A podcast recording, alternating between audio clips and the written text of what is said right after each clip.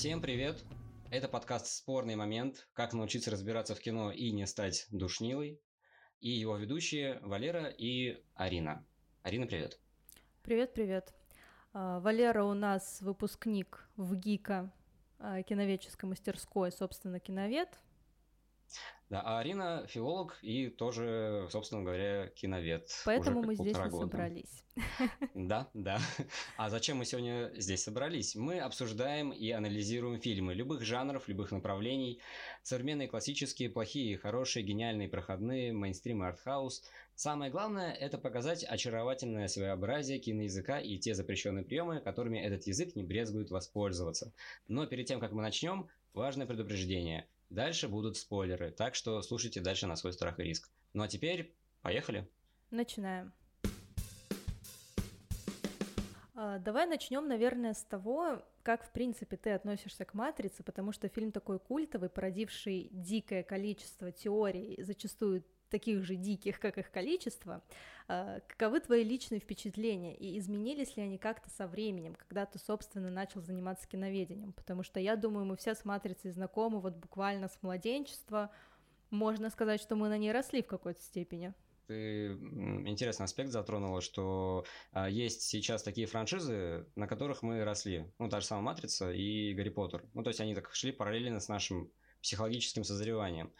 И, угу. соответственно, этому отношение к матрице у меня менялось с годами. Вот. Ну, с учетом того, что я как что в какие-то моменты времени я не просто забывал как существование такого феномена. Вот. То есть там в детстве смотришь матрицу, и тебе кажется, что это прекрасный забойный боевик. Вот. Потом, когда у тебя уже подростковый период, и ты начинаешь критически относиться к окружающей действительности, матрица тебе кажется каким-то а, ну, свежим воздухом, знаешь, когда ты понимаешь, что мир не таким, не, не, не такой хороший, как тебе кажется, но тем не менее ты можешь как-то его изменить. А, вот. А потом, когда ты mm-hmm. уже начинаешь заниматься кино и как бы видишь определенные, как работают определенные механизмы в киноэстетике, то ловишься на мысли, что матрица не такой уж и прекрасный образчик а, киноискусства. Но тем не менее, там есть хорошие моменты, но мне кажется, плохие моменты превалируют. А, я хотела бы вот продолжить, собственно, тему твоих детских впечатлений, потому что, как и ты, я «Матрицу» увидела в каком-то совсем-совсем раннем детстве. А, это был, знаешь, такой пиратский диск, на котором помимо трех частей «Матрицы» еще были записаны шесть частей Звездных войн, ну все существующие на тот момент, и три части Властелина колец. Поэтому у меня знакомство со всеми вот этими франшизами культовыми детства произошло, во-первых, в отвратительном качестве просто. А, в отвратительном переводе этот диск там был куплен где-то в переходе буквально. А, вот, поэтому у меня еще как-то помимо воспоминаний ностальгических детства, связанные с плохим качеством чисто того, что я видела э, в телевизоре. И, конечно, когда ты условно там в свои лет шесть, может быть, попозже смотришь «Матрицу», э, ты мало что понимаешь, потому что ты думаешь, о, прикольно, перестрелки, какие-то погони, драки, сюжет какой-то по верхам схватываешь, но, конечно, в свои 6-7-10 лет э, ты там не задаешься вопросом, существует ли реальность, что такое симулякры симуляции и все такое. А вот как ты тоже верно сказал про подростковый период, когда начинается немножечко вот этот бунт, ты думаешь, ну, да, да, да, да, я-то не такой, как все. Против взрослых, да, против да, да. мира, да-да-да. Я это все прекрасно понимаю. Потом, конечно, ты переосмысляешь то, что ты видел, особенно в контексте четвертой части Матрицы, которая у нас вышла совсем недавно. Я думаю, про нее мы тоже поговорим отдельно. Можем переходить, наверное, к части про художественную наполненность про, или неполноценность. Да, про художественную, про художественную неполноценность скорее мы можем перейти к «Матрице». А, как мне кажется, ну, если говорить о первом фильме, то он довольно схематичен по структуре. А, если мы будем говорить именно о драматургии, то э, оригинальный фильм, он э, очень, э, очень механистичный, по сути дела. Он сделан с, на, со ставкой на то, что этим занимались, ну, фактически дебютанты, у которых за спиной был только один фильм, и то не блокбастер. Вот, это был их первый крупнобюджетный проект, э, братьев Вачовски. На а, тот и, момент братьев мы толерантные ребята. Да, на тот момент, на тот момент братьев, прошу прощения. Ну, они же были брат, тогда братьев. Ну, тогда да. Ну, то есть, да. Вот. А, да, это был э, их фактически дебютный проект в, на, на Ниве крупнобюджетного кино. а, коммерческого. И, соответственно, ну, насколько я могу судить, а, э, любой из элементов, из которых состоит этот фильм, так, так или иначе, он был сделан со ставкой на то, что он точно прокатит. И в том числе это был сценарий, который на самом деле представляет собой довольно незамысловатую структуру. Угу. Вот про сценарий э, я бы немножечко остановилась подробнее, как иллюстрацию того, насколько этот сценарий классический. Э, ты уже эту историю слышала, наши слушатели нет, поэтому повторяюсь. А как раз-таки в режиссерской мастерской, когда у нас было занятие по сценариям, собственно, по искусству написания сценариев, мы рассматривали именно матрицу с точки зрения того, как она проходит вот эти необходимые для классического сценария э, сюжетные шаги. То есть, если раскладывать матрицу по частям, это классическая, во-первых, книга Кэмпбелла «Тысячеликий герой», либо его переложение у Воглера «Путешествие писателя», но у нас есть герой, избранный, который помещен в обычную среду или среду, я постоянно путаюсь.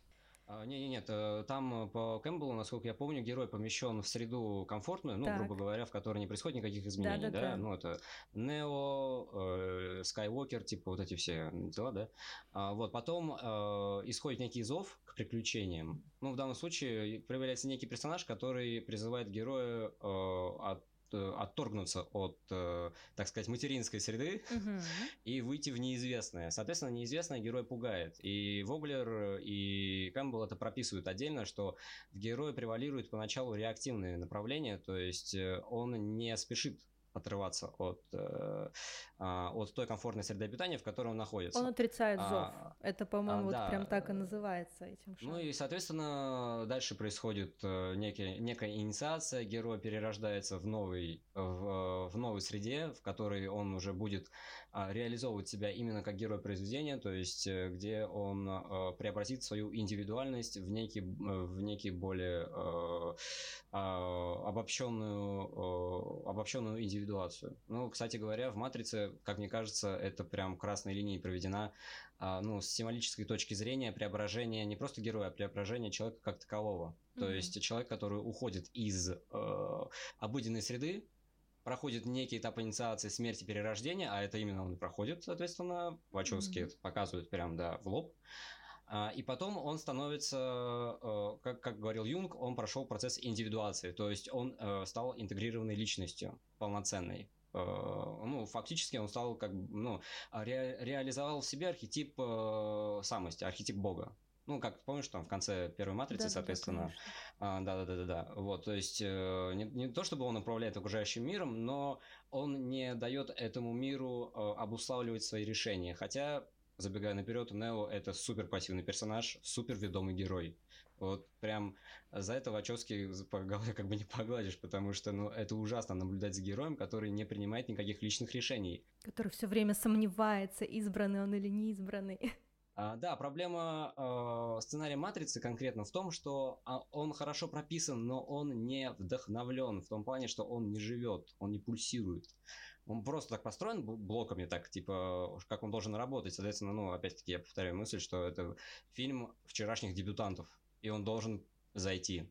Там никаких экспериментов с формой не, нам не нужны, ну, кроме визуала. Ну, о визуале мы не будем говорить, Я не, не будем заострять думаю, внимание. Да, справедливости да, да. ради все-таки стоит сказать пару слов о том, что э, когда Матрица непосредственно снималась и когда студии решили рискнуть с этим всем делом, э, такого стопроцентного успеха никто не гарантировал, по крайней мере, по тем материалам, которые я читала, смотрела и слышала о создании «Матрицы», там было очень много препятствий как раз-таки потому, что, да, вчерашним дебютантам давать такие большие деньги – это изначально рискованная вещь. Рискованная вещь э, брать на главную роль Киану Ривза, который пару лет назад снялся в Джонни Мнемонике. И я так понимаю, что основные опасения были связаны с тем, что это условно второй Джонни Мнемоник. Очень много сейчас снимается про виртуальную реальность. Да, да избрание давай. на главную роль Киану Ривза – это довольно рисковый шаг, потому что, ну, к моменту выхода «Матрицы» он, в принципе, уже был актером с определенным шлейфом ролей. Uh-huh. Вот, то есть, э, в принципе, люди могли себе представить, как он будет играть, на, как он будет выглядеть на экране, какая у него пластика и так далее. Но мне кажется, тут еще стоит э, обратить внимание на замысел, задумку режиссеров. То есть, э, судя по всему, Ривз так топорно играет не потому, что он играть не умеет. Хотя, тем не менее, есть вопросы к его технике. А потому что режиссеры давали ему такую задачу. Но это я оставлю догадки на потом. А, вот. Если ты еще и скажешь, что Ривз плохой актер, то отписка гарантирована точно. Нет, он хороший актер, но мне кажется, здесь немножечко... Но он харизматичен. Он харизматичный. И мне кажется, что мы немного попадаем вот в эту ловушку. Как говорится, хороший человек — это не профессия, но пример Ривза это немножечко отрицает, потому что Э, тот публичный образ, которым он себя зарекомендовал, ему создал угу. такую положительную репутацию, что в принципе говорить, что Ривз где-то плохо играет, это уже дурной тон, потому что как можно ругать ну, Ривза, он же такой классный, как, э, хороший. Знаешь, э, не, ну да, да, да, ты имеешь в виду, знаешь, вот эту вот, тему солидарности, то есть, ну он же мой друг, как я да, буду друга ругать, да. типа, за то, что он, да, ну он же всем, всем кореш, как бы, а уж после Киберпанка 2077 это все, как, типа, это... Ну да, кстати, я, раз уж мы зашли в область актерской игры, я думаю, можно поговорить немножко о ней, потому что это довольно важная и, тем не менее, упущенная часть матрицы. Это та часть матрицы, которая отсутствует, как мне кажется. Причем во всей три во всей, во всей трилогии, а в квадрологии, кстати говоря, Лана Вачовски, она как бы уже взялась за голову, судя по всему, потому что а, мир э, в, в квадриквеле, он более, более облагорожен, более живой. Но вот с первыми тремя фильмами это, конечно, какой-то капец, потому что, а, ну, я просто не понимаю, почему актеры играют так э, топорно. С учетом того, что и Кэрин Мосс, и Лоуренс Фишборн, и Ривз, они, в принципе, могут отыграть определенные эмоции, то есть э, э, они могут как-то пластично отобразить э, некие переживания, потому что, ну, как бы Кэрин Мосс, она до этого снялась э, до «Матрицы» О, нет, я сейчас могу перепутать, как бы, но она снялась как бы уже в, в области вот этого 99-го 2000 в «Помни» Нолана, а, и там она как показывает э, спектр эмоций определенные, что, в принципе, ей, ей веришь. А, но в «Матрице», ну, судя по всему, это опять-таки вина режиссеров. Они не смогли нормально актерам объяснить, что им нужно отыгрывать. Потому что фактически каждая их реплика – это просто некая декламация. А, никакого, э, никакого момента чувствования, никакого момента переживания э, на экране не дается. То есть, э, и это главная проблема матрицы, потому что когда идут экшн-сцены, ну, благодаря которому мы все запомнили матрицу, да?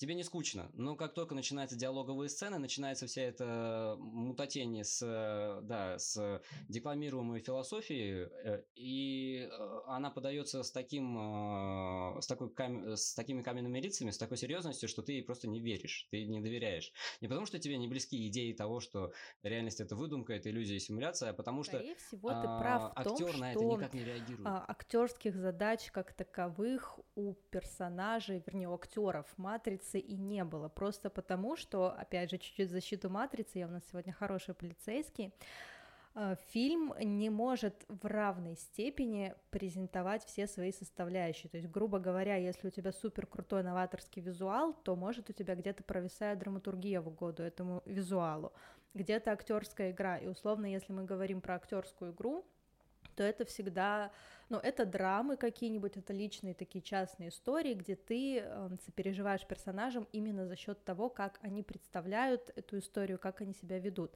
Если мы говорим про блокбастеры, которые являются там супер новаторскими на 99-й год, естественно, там и все вот эти сцены, спецэффекты и замедленное время, это было просто каким-то взрывом мозга. И если мы делаем упор на вот эту визуальную часть, на экшен, на погони, на драки, и типа на философию, хотя про философию мы еще дальше поговорим, э, то, наверное, приходится актерской игрой просто Проблема жертвовать. не в том, что одно компенсирует другое. Проблема в том, э, что нарушается темпоритм. А, ты, начи... ты просто застываешь в ожидании того, что произойдет что-то а, новое, что тебя взбудоражит, э, как та же самая, типа, третий, э, третий акт фильма, вот это последний третий, когда начинается уже вот этот замес конкретный, когда там уже неостановимый экшен, который, ну, я в детстве его ждал больше всего. Ну, с учетом того, что я как бы, да, что это было в детстве, вот. Но проблема в том, что когда я для выпуска пересматривал «Матрицу», я этого момента тоже ждал больше всего, что говорит о том, что явный, э, явный недочет э, фильма как раз-таки заключается в актерском исполнении. Ну, в идеале-то да, но у меня к тебе тогда встречный вопрос. А кто из режиссеров, который работал именно над блокбастерами, вообще умел в диалоге? Потому что мне, честно говоря, на ум сразу приходят прекрасные диалоги Джорджа Лукаса, которые обнять и плакать просто. А, ну, не знаю, кстати. Мне почему-то на ум приходит э, вот первый второй Терминатор, если честно. Потому что, ну, конечно, там диалоги не блещут э, остротами, но все-таки, когда действие идет на спад и начинается некая психология уже, то, в принципе, персонажам начинаешь верить. Кэмерона, в принципе, работа с актерами это, наверное, помимо вот этой зрелищности, э, вторая самая сильная сторона его фильмов, потому что что Титаник, что ну, да, Терминатор, да. что даже Аватар, там ну, все да, на совершенно ты, другом интервью, уровне. Просто удивительно, что Титаник выпускает режиссер, который, в принципе, собаку съел на боевиках. Да, а Титаник, да. прошу прощения, это прям чисто мелодрама, да. При этом и... мелодрама, которая тебя не раздражает, ты ей веришь, несмотря на то, да, что она тоже очень э, такая, как это сказать, ну не схематичная, ну, но, но она конформистская. Вот, кстати, по поводу приторности, это очень хорошо, что ты сказала. Сейчас э, выйдем на момент мотивации героев. А самая главная мотивация героев Матрицы – это так называемая любовь, Ой. Э, которая взята с потолка. Но при этом стоит сказать, что, в принципе, открывающая сцена, она довольно э, лаконичная и стильная, да, то есть это зеленый экран, циферки и вот этот вот разговор по телефону который вырван из, так, из контекста, ты его совершенно не понимаешь, но он, знаешь, немножко напоминает такие, знаешь, э, реплики стиля новой волны. То есть вот они идут из ниоткуда и mm-hmm. уходят в никуда. И все равно как-то тебя цепляют, и это здорово. А потом начинается не здорово, потому что, э, ну, как бы я ничего не имею против любовных отношений в сценарии. Это движущаяся, движущая сила, и это прекрасно. Но э, когда ты видишь, что между Нео и Тринити, ну, вообще не, не идет никакой химии совершенно, Э, что любовь берется с потолка, и ты ей тоже не доверяешь, как зритель. Угу. Ты ее просто воспринимаешь Еще как... Тут, э, смотри, да, да. мне кажется, есть такой момент, пока не забыла мысль. А, вот ты говоришь про то, что эта любовь берется с потолка, и она прям такая, как будто декларативная но в логику фильма это, в принципе, укладывается, потому что если мы говорим о том, что там все ходы прописаны заранее, о том, что выбор, который Нео будет делать во второй части между Тринити и Зионом, он тоже прописан заранее, то есть по сюжету как бы их любовь предопределена.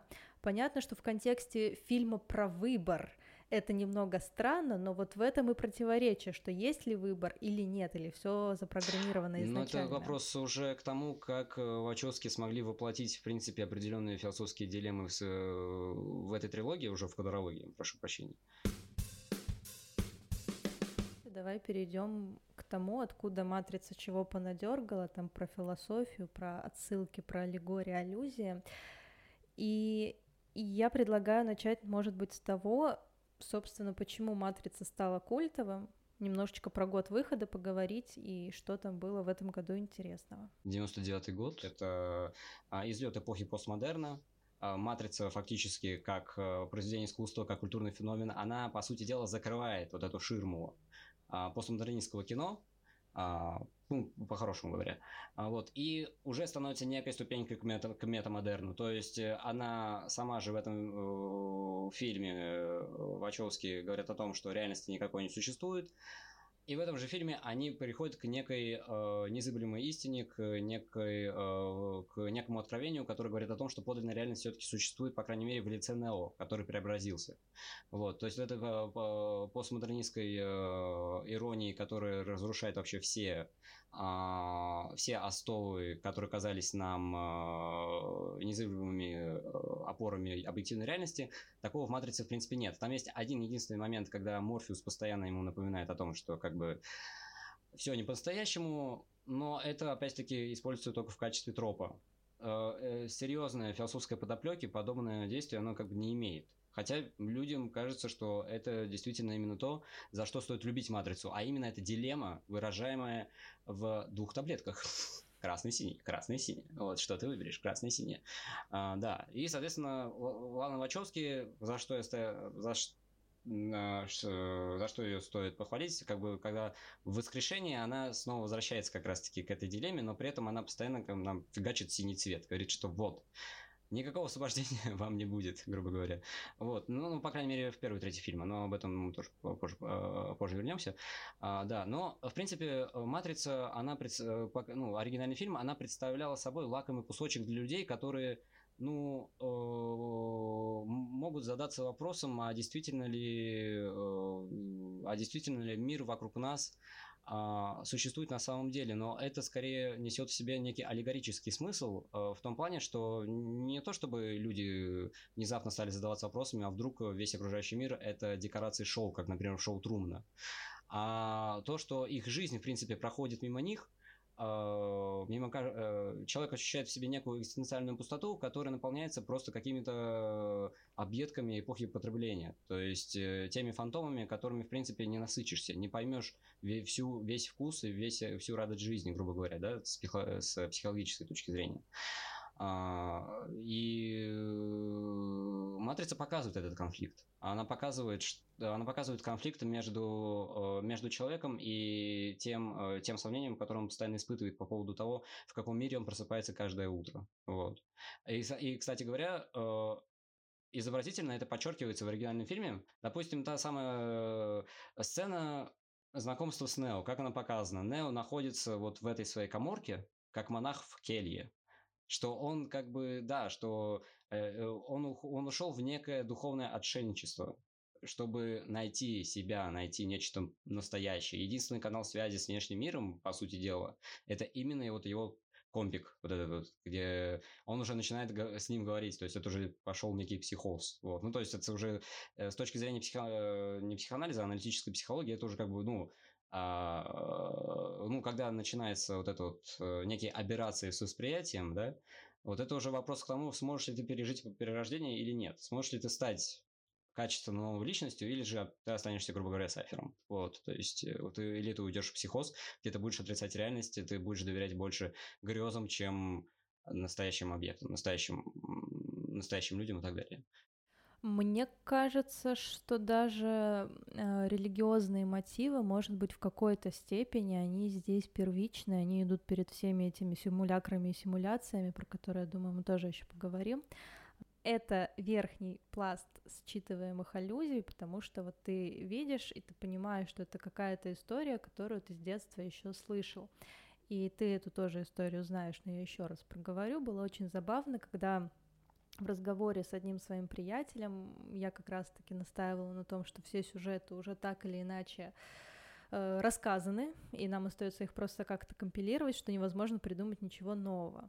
И тут он мне задает вот этот вопрос, что хорошо, а где же тогда был сюжет Матрицы? И я думаю, блин, у тебя изо всех фильмов, снятых когда-либо, ты мог назвать вообще любой но ты выбрал матрицу, но ведь там даже в конце есть сцена воскрешения, буквально, то есть это прям да, да. тебе просто э, Библия для маленьких. Сейчас, извини, Арина, я тебя перебью, там в первом фильме сцена воскрешения, а в третьем фильме сцена э, жертвы и распятия, так что да, да там, там по всем фронтам это настолько считывается. Да, ну, э, да, извини, еще раз перебью тебя, да, да, да, ты, ты абсолютно права в том, что как бы э, религиозный нарратив он считывается, но он считывается как раз-таки скорее бессознательно. А, к тому же, если в первой, матри... в первой матрице это все-таки имеет какое-то заигрывание именно с э, визуалом, то во второй, в третьей это прям, ну, ну, такие жирные отсылки к тому, что вот э, смотрите, с какой символизм мы добавляем в каждый кадр, особенно с этим, а, с э, вот этим вот иконическим распятием, ну, я имею в виду, mm-hmm. что он прям дается в лоб, вот этот вот, когда он побеждает агента Смита, что он прям, а, Аки Иисус Христос, он прям вот отдает себя на растерзание всему ради Спасение человечества. Ради спасения человечества, грубо говоря, да, ради искупления его грехов, потому что а, если мы вспомним, как этот мир строился, и если мы обратимся к так называемой аниматрице, где была предыстория этого мира, да, что люди как бы были сами виноваты в том, к чему они пришли. То есть они совершили некий грех, который выдворил их за пределы Эдема, грубо говоря, за пределы их комфортного существования. Вот. А Нео, как, соответственно, Иисус Христос, грубо говоря, да, он, он э, отдает себя на растерзание, он жертвует собой ради того, чтобы люди искупились чтобы они, чтобы произошел мир в мире, чтобы не было вот этой вечной убыли э, с бесконечным разрушением Зиона, с бесконечной перезагрузкой матрицы и так далее. Э, оригинальный фильм и четвертая часть Воскрешения, они рифмуются очень хорошо. Э, э, то есть э, концовка первой матрицы Нео умеет управлять окружающим миром, но с символической точки, точки зрения, как я до этого уже говорил, он не позволяет этому миру диктовать его, ему его поведение. Нео сам решает, кем он станет, он сам решает, кем он хочет быть. И, соответственно, концовка воскрешения, где уже они в паре взмывают над городом, что тоже является не, знаком того, что э, они не позволяют э, тому миру, в котором они, жи, они жили до этого, диктовать э, их паттерны поведения. Ну, потому что там Тринити и Нео фактически просто э, они манифестируются в отношении к тому, что они не собираются никого пробуждать, они не собираются как-то э, изменять нынешнее положение вещей, они просто хотят создать нечто новое. Вот, они как бы уже по-другому относятся к тому, а, к той идее, которая была главенствующей в классической трилогии, ну, старой, да? А, по крайней мере, во втором и в третьем фильме. Вот. Но это а, к вопросу о смысловой и символической рифмовке э, второго и четвертого фильмов.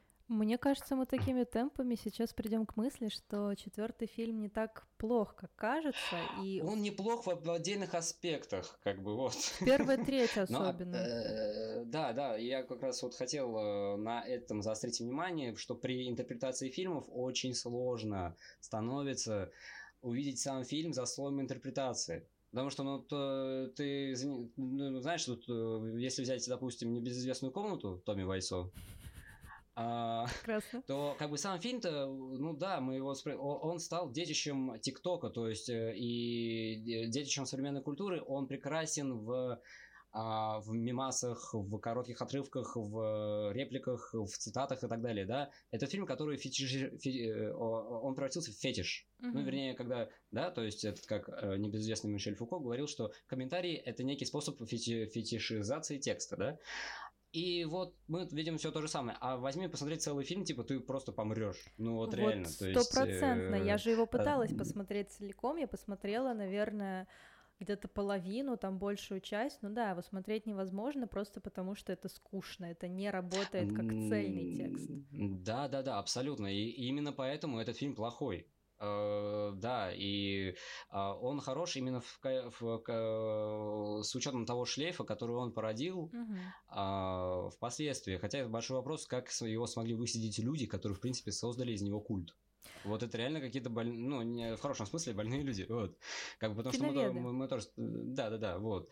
А, но мы сейчас говорим не о комнате, мы его, этот фильм мы привели в качестве примера того, что не надо, ну, в смысле, что надо всегда держать в голове, что мы все-таки говорим о фильме, мы говорим не, ну, мы привносим свои представления, мы, мы проецируем какие-то свои ожидания, свои, э, свои мысли на текст, мы вкладываем в него некие смыслы, которые кажутся нам приходящими из текста, но это вопрос уже к э, Ролну Барту и так далее, да, к этим всем людям, к, но тем не менее э, мы не, мы не говорим, что «Матрица воскрешения», как вся квадрология, это прекрасные шедевральные фильмы, потому что ну, до этого мы мы не говорили, что они хорошие. Вот. Э, просто есть определенные моменты, которые, в принципе, говорят о том, что режиссер понимает, что он делает. Ну, до этого были режиссеры, а четвертый фильм снимал только Лана Вачовски. Сестра, она решила уйти, отойти от кино. А, вот. Но вот, кстати, по поводу четвертого фильма. То есть, э, ну, тебе, Арина, скорее всего, как и мне, понравилась первая треть этого фильма, где вот э, да. Нео, он да. геймдизайнер, а Хидео Кадзима делает Uh, вот этот Выход да, да, четвертой матрицы тоже очень своевременен, как и выход первой матрицы, потому что мы уже говорили, что первая это 99-й, смена тысячелетий, э, какое-то перерождение и так далее, плюс виртуальный мир — появляется что-то новое, что, несомненно, пугает, и до этого у нас еще был Терминатор, когда машины побеждают человека, а здесь уже искусственный интеллект и какой-то мир, и ты можешь, и человек задумывается, что, может быть, действительно можно создать что-то, что будет неотличимо от реальности. А четвертая матрица своевременно в том плане, что, э, во-первых, наверное, большинство надежд, связанных с виртуальным миром, по крайней мере, у такого обывателя, они не оправдались, потому что, да, мы создаем классные реалистические игры, но за пределы этого это не выходит. Мы еще не живем в виртуальных мирах, мы себе там интерьер комнаты по нажатию кнопочки не меняем. И помимо этого, мне кажется, еще важный момент, что четвертая матрица это в противовес всей трилогии такое пространство безверия потому что мы уже говорили, что трилогия — это абсолютно религиозное произведение, хотя мы его так и не считываем, но современный мир, он все больше и больше отходит вообще от э, идеи бога, религиозности и так далее, поэтому четвертая матрица это ну, я вот бы просто сказал, да, да, да, говори, говори. Мир, просто... в котором, да, этого ничего нет.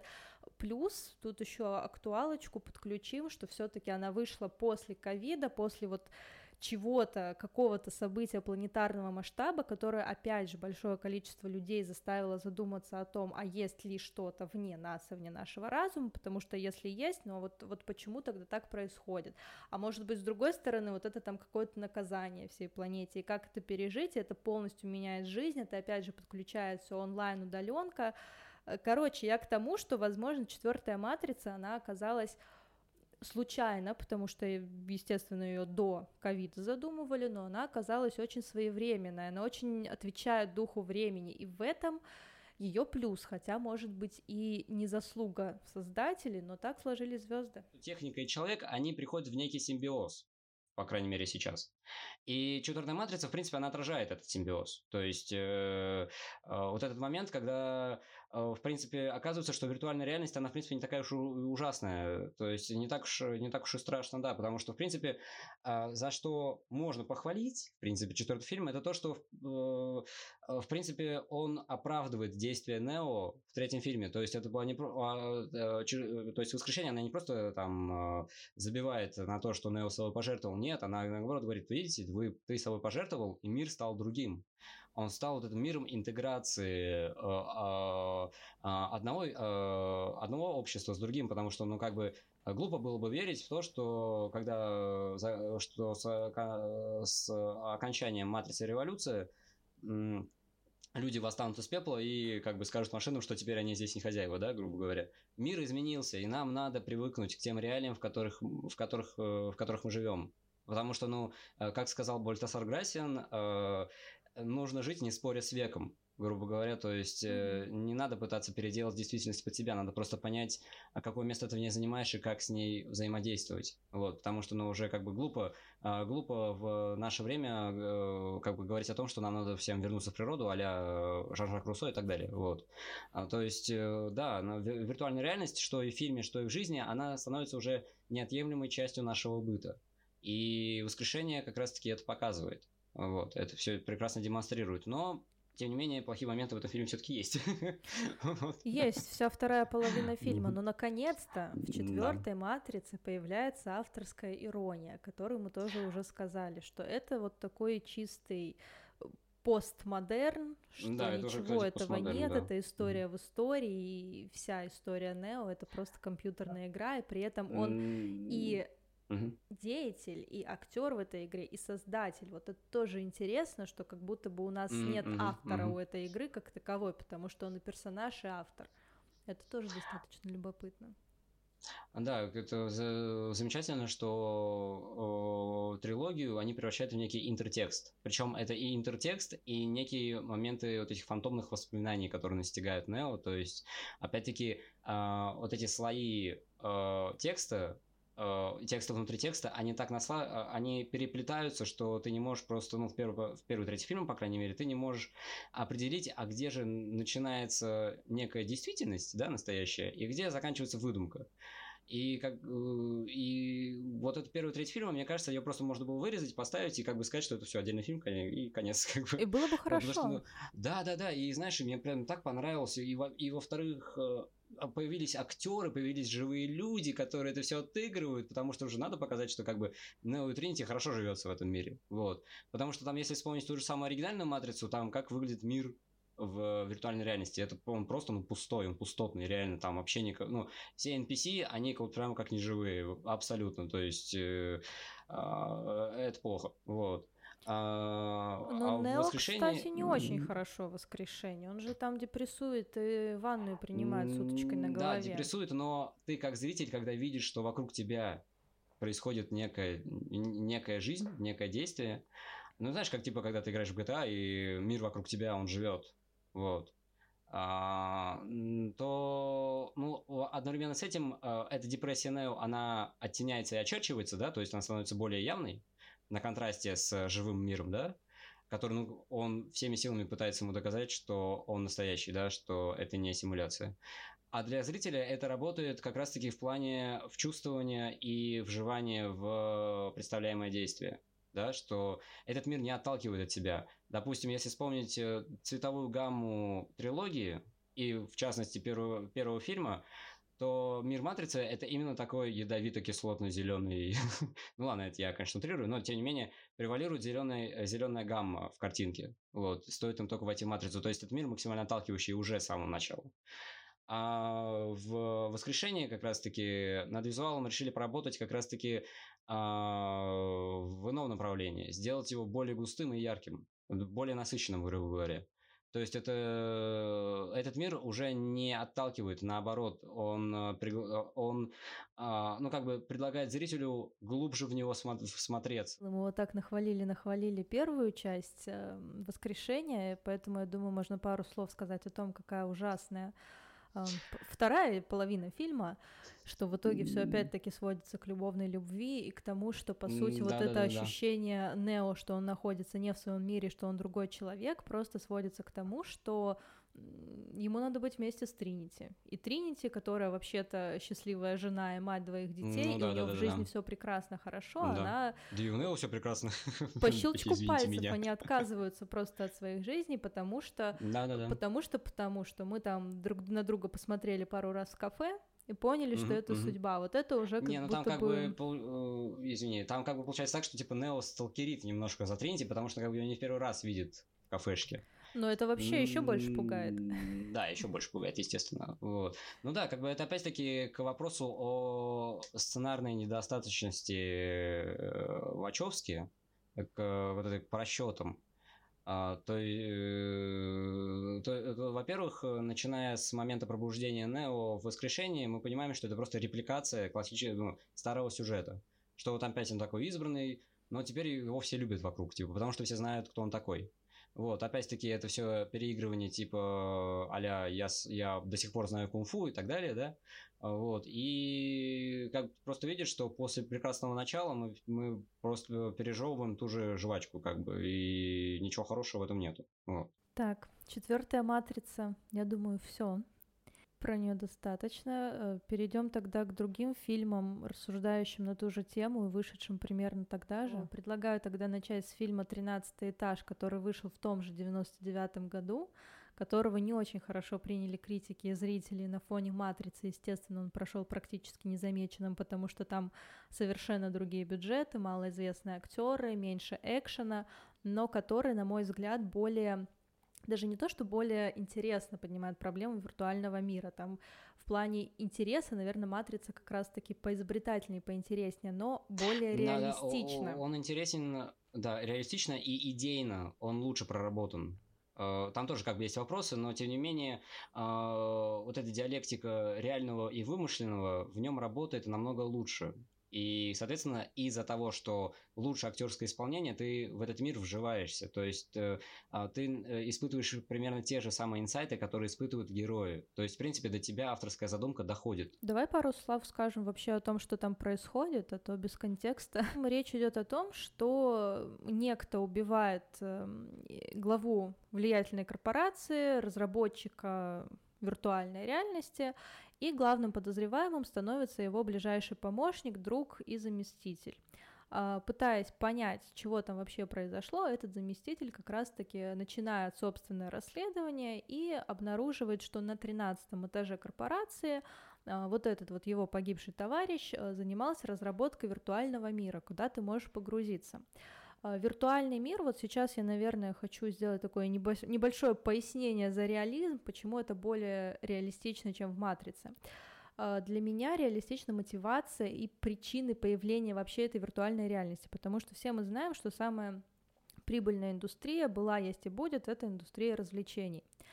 И виртуальный мир в 13 этаже создается не ради того, чтобы поработить мир, не ради каких-то там э, планов злодейских глобальных. Это тупо развлекаловка, потому что человек, загружаясь вот в этот виртуальный мир, он переносится, э, господи, в Нью-Йорк или Лос-Анджелес, Нью-Йорк, наверное. А, в Нью... Ну, в 30-е годы. В 30-е ну, годы, да, то есть, по сути, это ну, просто да, да, такой да. аттракцион. Там ну, нет... это стереотипный, mm-hmm. стереотипное видение того времени. Да. Там же говорят, что да. он возрождает свое детство таким образом. Да, да, да. Он возрождает свое детство, он возрождает вот эту вот ностальгию по прошлому, потому что многие из нас почему-то вот хотели бы попасть там, да, либо в детство, либо в еще какое-то более отдаленное время, идеализируя Зеркало его. Тарковского. Зеркало Тарковского, да.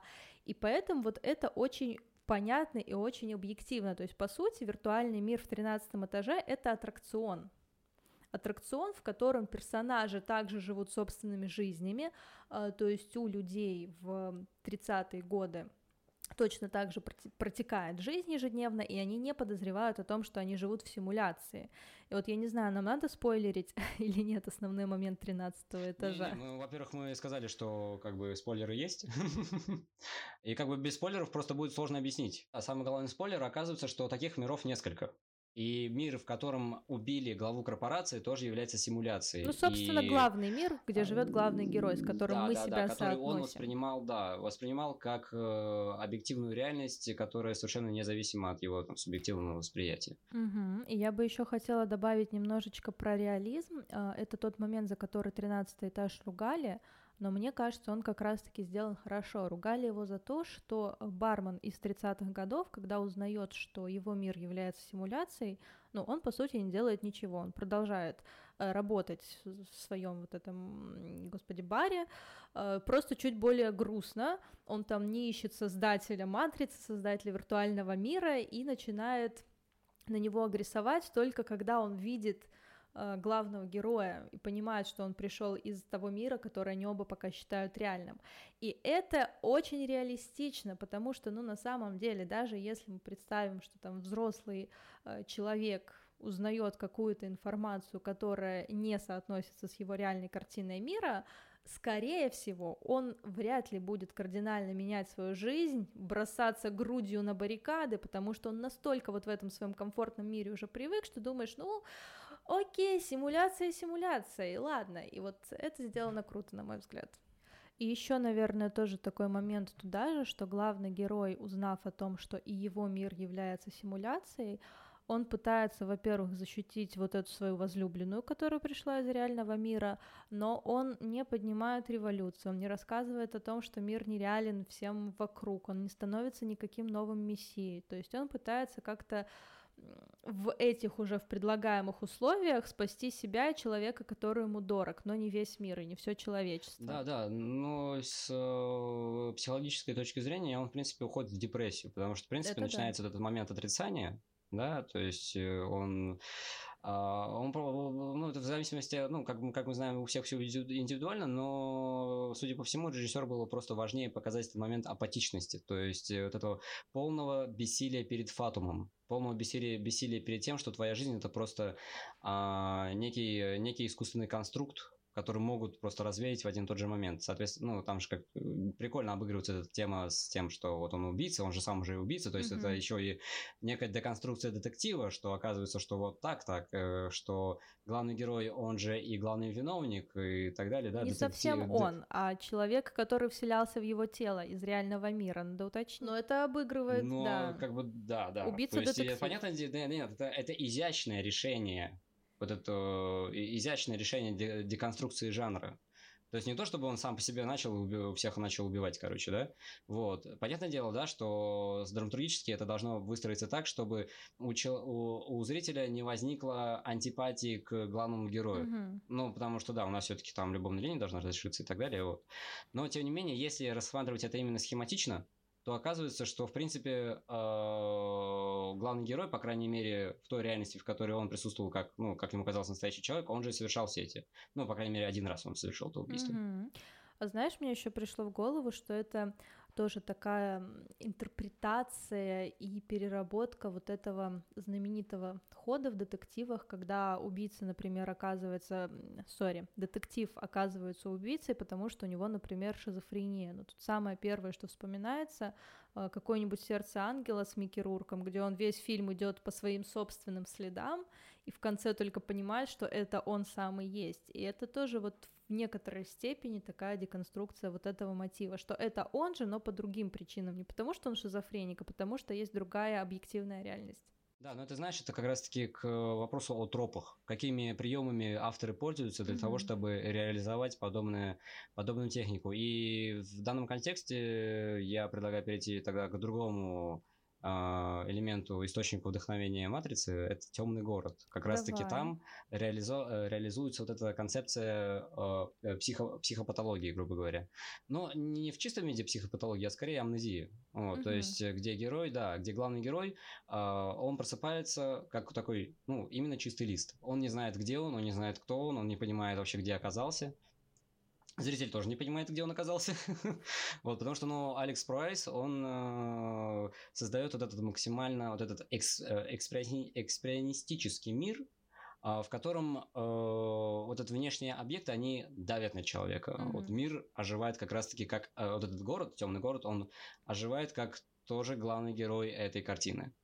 А, в которой а, вот эти люди, они мечутся, как э, вот забывшие себя, не понимающие, где они находятся и так далее, да, то есть вот этот баланс между внутренним и внешним кардинально сломлен. Соответственно, это тоже некая шизофренизация происходит. Мне кажется, там любопытный вот этот необычный, по крайней мере, ответ на вопрос, кто стоит за созданием условно матрицы виртуального мира, потому что это не просто какая-то другая реальность, другой уровень реальности, это инопланетная раса, которая пытается проникнуть в сознание человека и понять, что им движет, вот найти какой-то некий аналог человеческой души.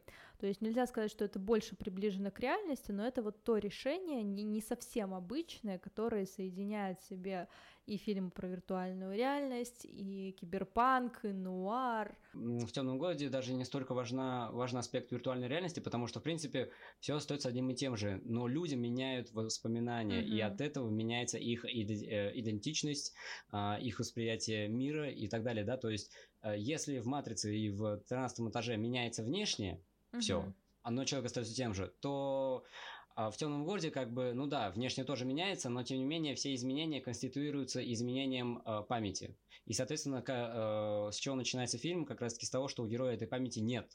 Он именно а, белый лист, он та, табула раса, которая просто случайно оказалась в мире, где, в принципе, все завязано на том, что, э, что, э, что все конституируется как раз-таки памятью, mm-hmm. что прошлое становится источником твоей идентификации, и ты можешь заснуть, э, не знаю, там, рабочим, и проснуться, как там в фильме показано, вот этим лордом каким-то и так далее, да? Да, тогда переходим к финальной части.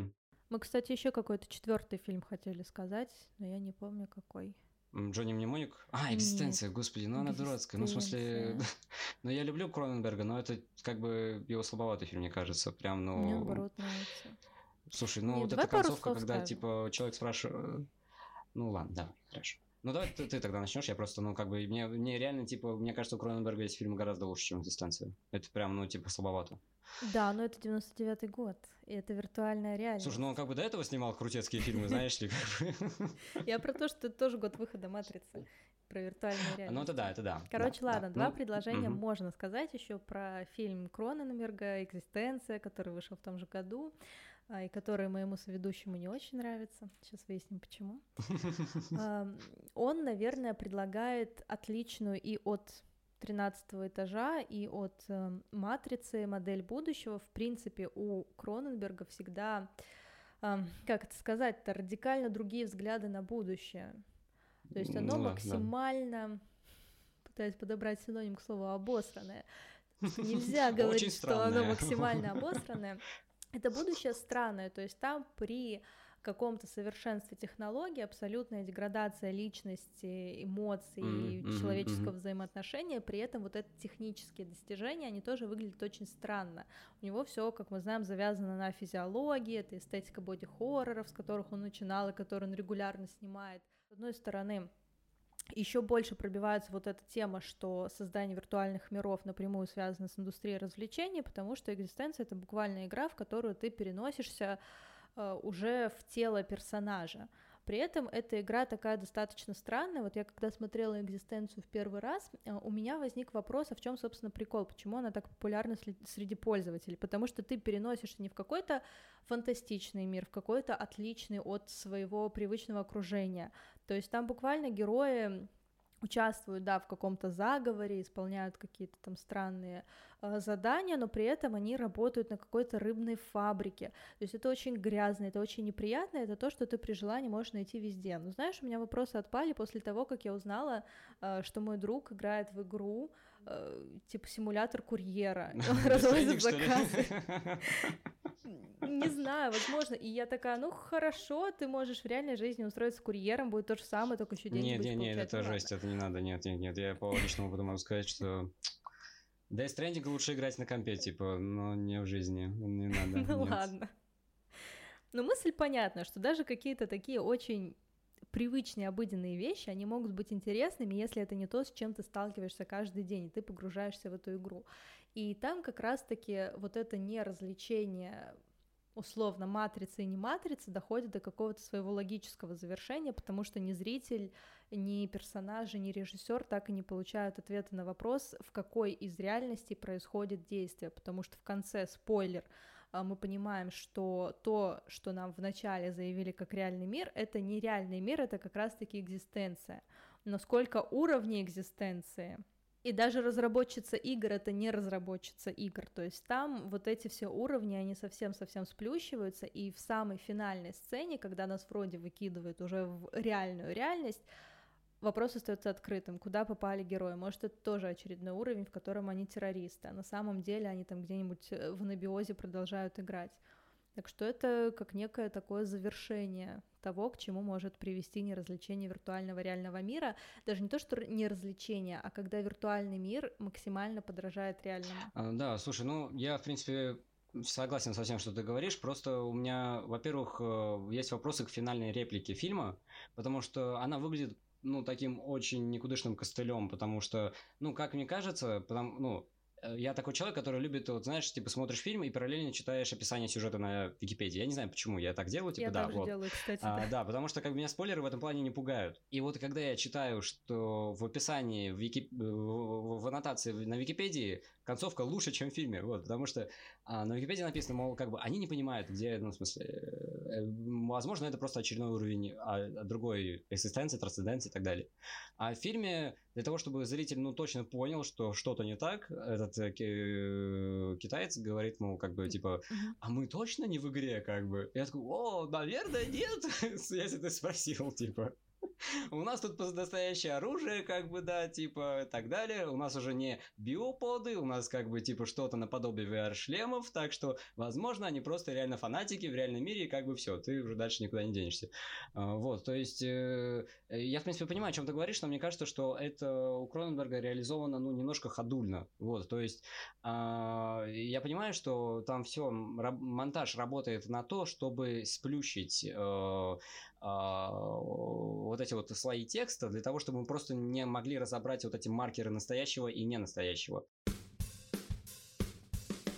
Ну, к чему мы пришли? К какому выводу? «Матрица» — это не самое плохое, но не самое хорошее кино, вот эти все четыре фильма. Обтекаемо. Ну, обтекаемо, да. То есть, опять-таки, есть отдельные моменты, которые сделаны, ну, очень хорошо. По крайней мере, в качестве того, чтобы собрать в себе э, наработки кинематографа и, в принципе, визуальных искусств, и чтобы сделать из них нормальную, э, нормальный продукт для массового зрителя. Uh, то есть это, это и первая часть, которая была фактически пробным продуктом, да, то есть который должен был ввести братьев Вачовски, ну тогда братьев как бы в, в поле вот этой большой игры кинематографа, да. Вся вот эта квадрология матрицы, мне кажется, что все эти фильмы, они являются такими заложниками интерпретации. А вот тоже хочу внести все-таки смуту в финале.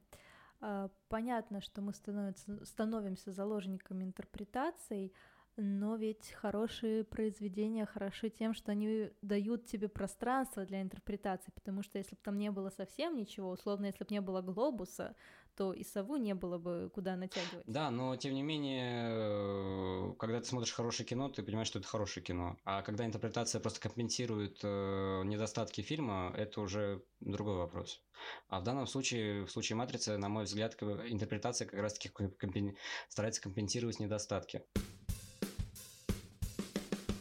Э, дорогие друзья, сейчас мы вам упомянем э, фильмы и источники различные, которыми мы пользовались, которым мы прибегали при создании данного выпуска. Соответственно, это квадрология матрицы, ну, это логично, потому что мы о ней говорим.